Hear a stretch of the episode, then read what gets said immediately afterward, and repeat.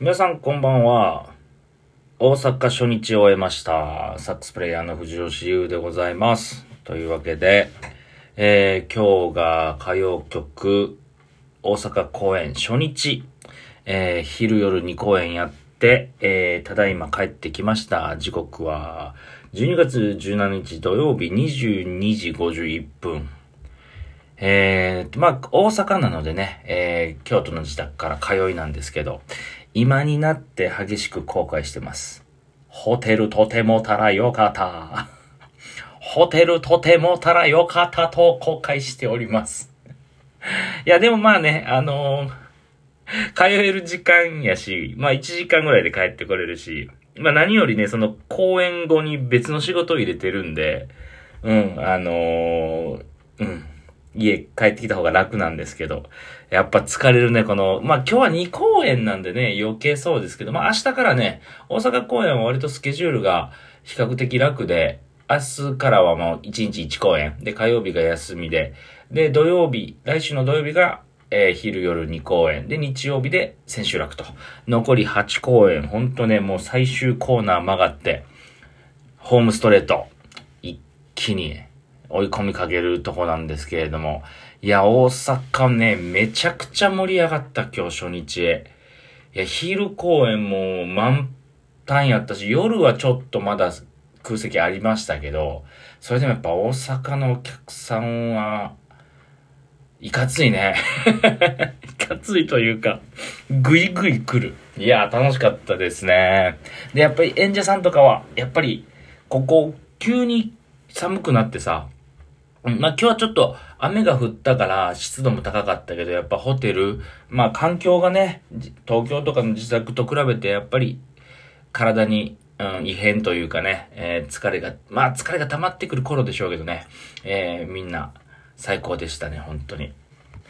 で、そうそう、ちょっとね、収録もだいぶ空いてしまいましたけど、えーっと、まずはあれだ。えー、FNS 歌謡祭。ね、えー、いつですか？あれは水曜日に放送があったのかな？で、今日朝、昨日かな？昨日稽古があって、投資稽古があって、場あたりの。で、その時に、浅井さん、プロデューサーから、えー、まあ、大阪公演も引き締めて頑張っていきましょう、みたいな話があった後に、やっぱあの FNS 歌謡祭、本当に、すごい大盛況やったらしくて、というかこの歌謡曲の お芝居自体がすっごい評価高いんだって。その、一般のお客さんにはもちろんその業界関係者でもすごい、これは嘘じゃなく、本当にそうなんですって言ってはって、その FM 歌謡祭も桜木照彦が登場した、えーあの前後、えー、フジテレビのホームページのサーバーがダウンしたらしいです。FNS 歌謡祭の。だから、誰だこいつはってなったんでしょうね。その中川大使は知ってても、桜木照彦って誰？なんでこんなキラキラの服着て、大使くん歌ってんのみたいなことなんでしょうね。なんかそれでサーバーがダウンしたらしいです。すげえ。そこそこ、ね、システムしっかり組んでそうなはずなんですけど、なんかそういう珍事件まで起きたということで。で、今話出ましたけど、浅井さん、えーっと、ラジオ出演していただく日が決まりまして、えー、来週、12月21日、これは水曜日かな。水曜日昼公演だけなんですけれども、まあ、その昼公演が終わった後、えーになると思うんですけど、えー、ラジオ来ていただきます。なので、えー、まだね、質問募集しておりますので、ちょっとさすがにね、めっちゃ来てて、浅井さん宛ての、あのー質問が。なので、まあ、12分しかないんで、えー、全部は読めないかもしれないです。そして、割と、あの、被った質問とかもあるので、その辺はちょっと割愛させていただくことになると思うんですけど、えー、浅井さんがその気なら2本取ります。はい。さすがにそんな、プロデューサー30分も40分も拘束できへんので、えー、できる限りのことはやりますので、お楽しみにということです。あと今日何か言うとことあったかな？あ、ほいでね、えーっと、今日はね、そのバンドをずっとコーディネートしてくださった畠山さんというマネージャーさんが今日で、えー最後でもう東京帰られたんですけども、本当にね、僕よくここのさ、現場本当にストレスがなくて、最高やって話してるんですけども、それのね、一番はその本当に、えー、マネージャーさんが、いろいろ動か、動いてくださったので、ちょっと今日、別れる時、本当に泣きそうになってましたね、みんな。今日、昼公演見た後に、じゃあ僕は東京帰りますって言って帰られたんですけど、まあまたね、いつかお仕事できたらいいなと思う、そんな素敵な方でした。畠山さん、お疲れ様でした。ありがとうございました。でですね、えっ、ー、と、僕宛にもいろいろ質問いただいてますので、残り時間7分一気に答えていきたいと思います。読めるとこまでいきたいと思います。えー、藤尾さんいつも火曜国舞台裏など素敵なお話ありがとうございます。質問です。先日ラジオでおっしゃっていた大志くんのキュートな素顔、何かエピソードがあれば具体的に聞きたいです。残り福岡、大阪、公演も頑張ってくださいという、えっ、ー、と、これね、昨日取れたてほやほやの大志くんキュート情報がありました。昨日ですね、終わってから、結構昨日長引いて、終わってからちょっと浅井さんと、あのー、お話しさせてもらってたんですけど、まあ浅井さん大好きなんでね。ほで、そうなんだ。なんか大志くんが、昨日、本当はおとつい、えー、前乗りするはずが、まあ、仕事の関係で昨日、新幹線で来られたんだって、大阪に。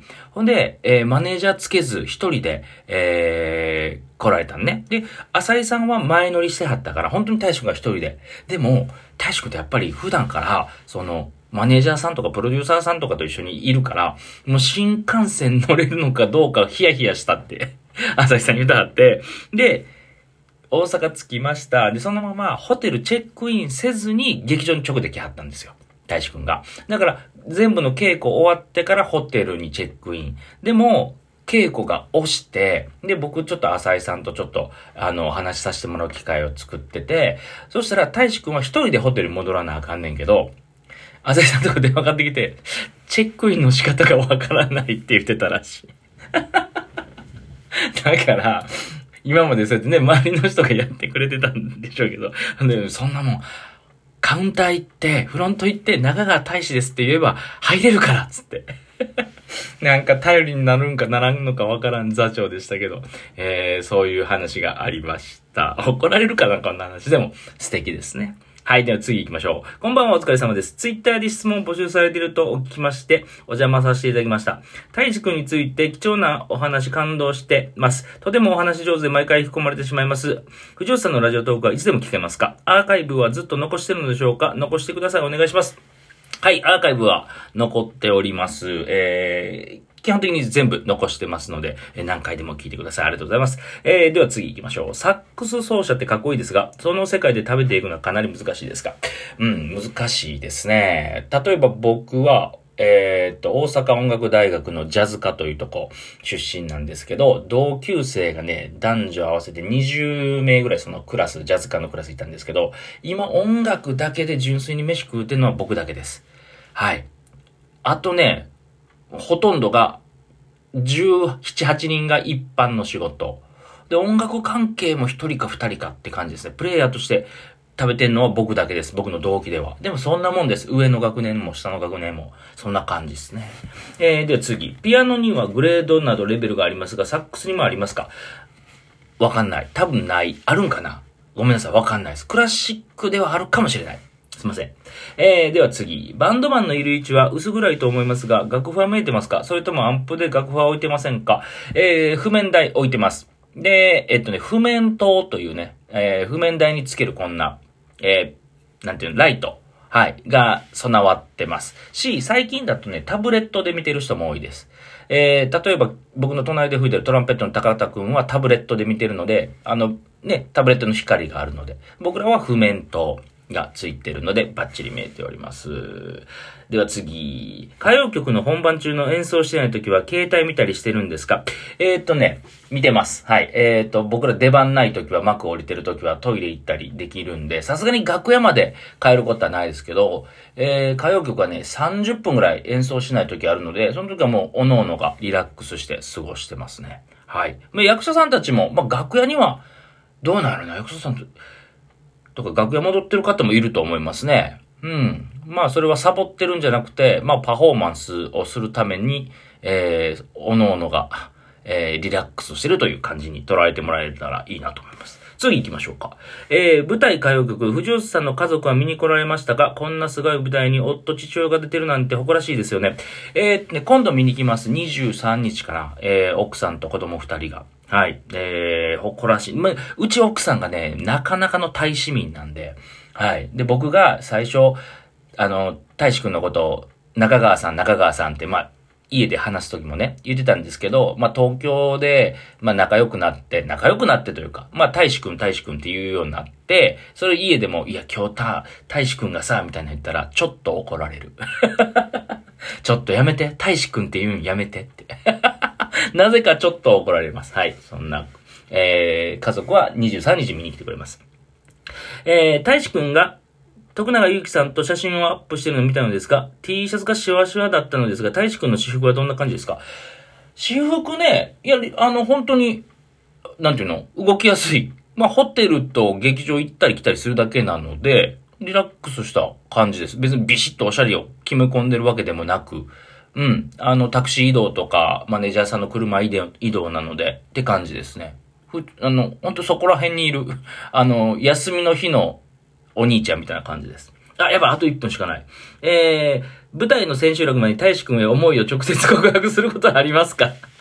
しようか？えー 大好きですって言おうか？頑張って言います。応援しといてください。毎日お酒どのぐらい飲まれますか？興味ありありです。めっちゃ飲みます。えー、めっちゃ飲みますね。はい、詳しくはまた。えー、ちょっと待って。え、あと一個、あと一個。残りはまた次回。こんにちは。長崎から来週の福岡公演行きます。楽しみです。質問過去にあったかもしれませんが、今回のような指揮者がいない場合、曲のスタートを我々どのように合わせているのでしょうか？リーダー、コンサートマスターのような方はいらっしゃるのでしょうか？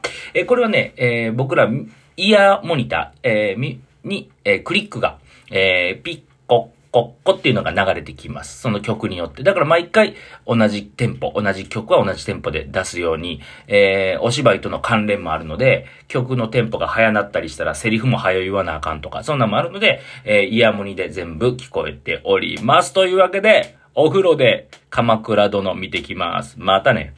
バイバイ。ギリギリ12分。バイバイ。おやすみ。